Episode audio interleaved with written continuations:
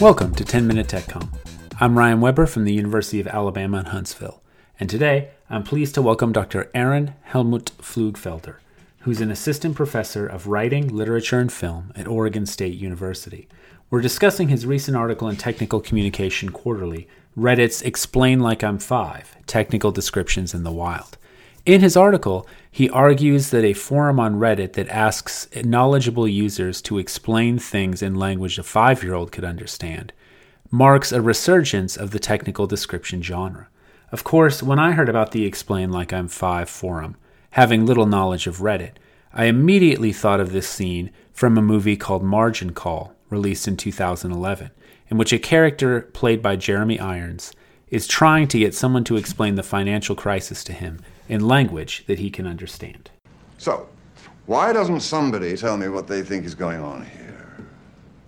Mr. Tull, uh, as I mentioned earlier, if you compare the figure at the top of page 13. Jared, it's a little early for all that. Just speak to me in plain English. Okay. In fact, I'd like to speak to the guy who put this together. Mr. Sullivan, is it? Does he speak English? Sir? I'd like to speak with the analyst who seems to have stumbled across this mess. Certainly. That would be Peter Sullivan, right here. Oh, Mr. Sullivan, you're here. Good morning. Maybe you could tell me what you think is going on here. And please, speak as you might to a young child or a golden retriever. It wasn't brains that got me here, I can assure you of that. Reddit's Explain Like I'm Five asks people to do a similar task. Users pose questions that they want explained to them in simple, plain language, and then experts take a stab at answering that question. Dr. Pflugfelder argues that this is an example of technical descriptions alive and well where we would least expect them, where people are creating them for fun. We'll get to the interview in just a moment. I did want to note that I've made a slight change to the podcast format. I've been really trying to keep it under 10 minutes and 59 seconds because it's called 10 Minute TechCom, but I'm tired of doing that. So my goal is to really keep it to around 10 minutes. So you'll notice this episode is a little bit longer, despite not being labeled as a supersized episode. I hope that listeners will forgive this slight indulgence. Now, on to the interview. Welcome to the podcast, Ehren. I really appreciate you joining us to talk about your work. And I was interested in your article partly because you seem to argue that the technical description genre has seen ups and downs in its lifespan and that it's kind of experiencing a resurgence online. What is the role of this technical description genre in technical communication? So the genre kind of comes from a few different places. We call it a technical description, although there's a bunch of other related genres to it. So sometimes people call it a technical explanation or extended definition. It's a genre that showed up in a lot of textbooks uh, for technical communicators a long time ago, and it's been around for a long time. You know, can, you can be the spec sheet that's sort of also annotated. It can be something that is simply for very specific use that is just explaining a process within the scientific field. And it's been around for a long time, but we haven't really thought much about it. There was a bunch of research sort of identifying the genre and thinking of best practices, but that's, you know, 30 some years old. And more recently, it's shown up just in online forms, in that it's such a common way to try to get an explanation to a layperson, to somebody who really doesn't know the nuts and bolts of how something works. But it's different from say the official technical description that you would get within a particular industry. It's not like a two page document that might have a whole bunch of different standardized elements to the genre or even have to adhere to certain documentation standards this is just you know online people asking questions about what is this thing that I don't quite understand. A whole bunch of other people trying to answer it, and I think mm-hmm. that's how that formulation has kind of happened. I mean, that's happened to a lot of technical communication lately, too. So it's migrated online to become more of a community based format. Is that right? You know, when you have a question that's of a technical nature, you know, in your house, and you're like, oh, I don't really understand how to download stuff from YouTube. I'll go on Google and ask it. And you'll, you know, the first thing you're going to find is uh, a message board where 50 other people have asked that same question in different forms and 2000 people have answered it in certain other ways and and uh, those are really sort of ad hoc answers or ad hoc sort of descriptions and we see that I, am at, I'm at stack overflow every once in a while trying to understand particular computing question but this happens for like tons of everyday stuff too the site that i was studying is really just a way in which you're starting to see a real intensity of some of the answers where it's almost a genre in itself and it's sort of a hybrid genre but like it has certain features that get repeated over and over again. So this brings us to the community that you looked at, this Reddit's explain like I'm 5. And honestly, I don't know anything about Reddit at all. It's all a mystery to me, but um, what is this community and why did you choose it to look at?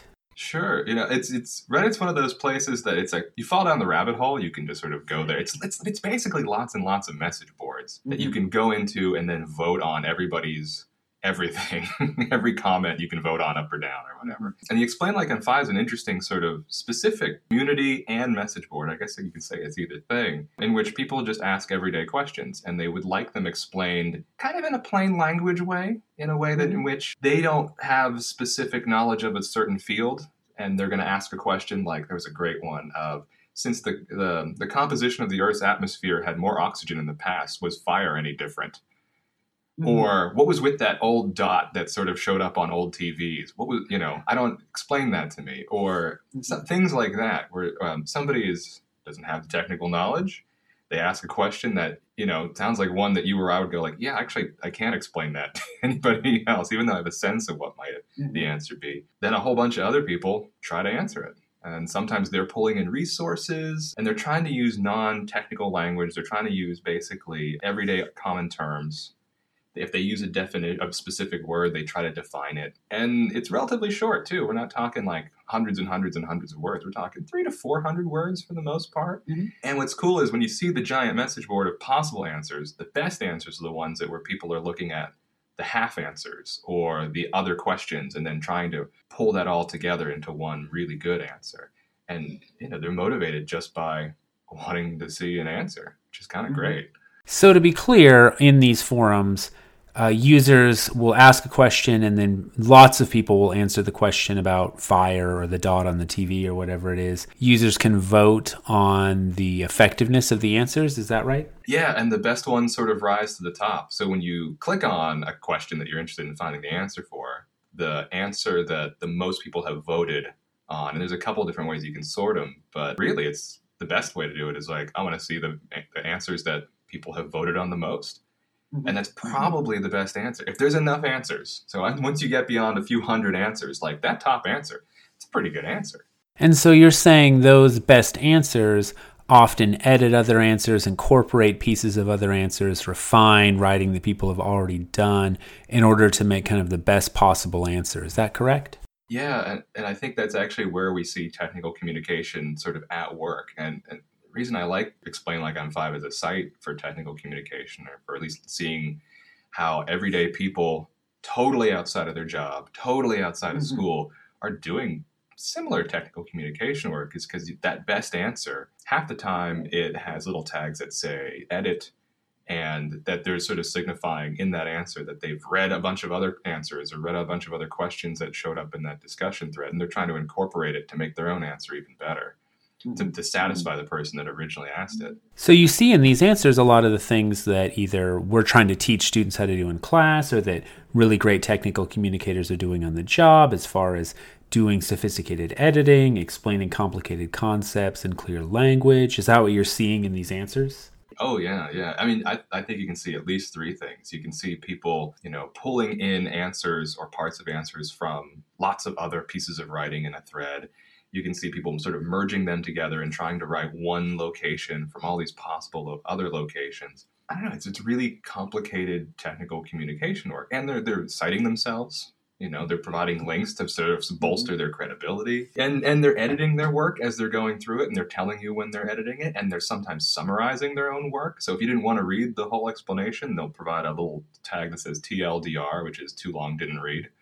And then a one sentence version of that, which is sort of the executive summary of what they're doing. Mm-hmm. But that's a whole lot of writing work. Sure, sure. And these are things that, you know, we would be happy if our students knew how to do them well, and employers would be happy if their technical communicators knew how to do these things well. And the plain language aspect is big too, because, you know, we're always trying to tell our students, or, or if you're writing for an external audience, you know, you can't use the language you're using with subject matter experts because the average everyday person isn't in that conversation. So you've got to break it down. And if you use a specific term, you've got to define it. You use metaphors sometimes if they're helpful to help people understand the process. You break it down into steps and you just try to not use jargon when our students write for a, a, you know a lay audience or an outside audience we really want them to do those sorts of things and that's kind of the heart of what plain plain language is about too mm-hmm.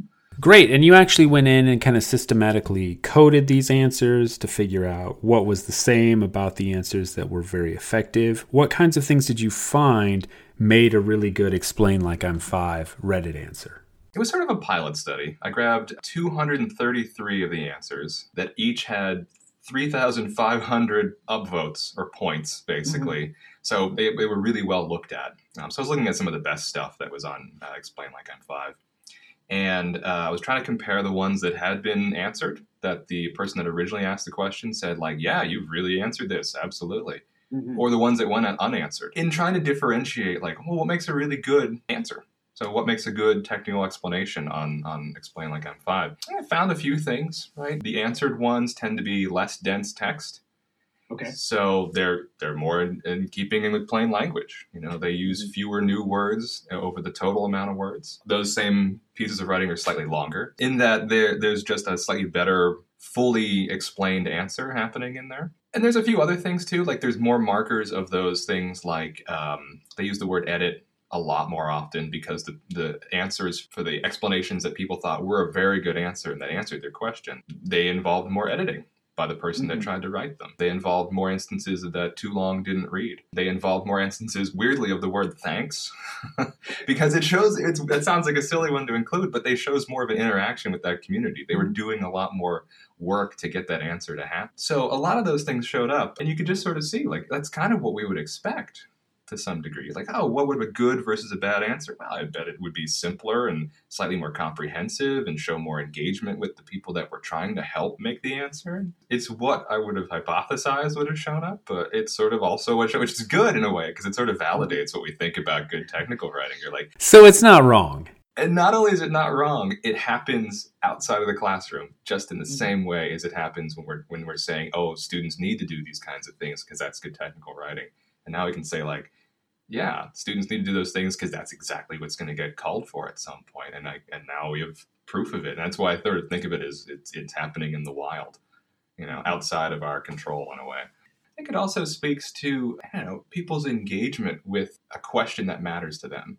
So I think the one that I use as the example in an article is about antimicrobial soap and how it actually works. And the person that was answering it was basically showcasing a lot of the knowledge that they had from their particular discipline. And they might not have thought of themselves as a technical writer or a technical communicator, but mm-hmm. they probably do tons of technical communication work in their job and it spills over into their life. It spills over into an, a Reddit explain like I'm five thread.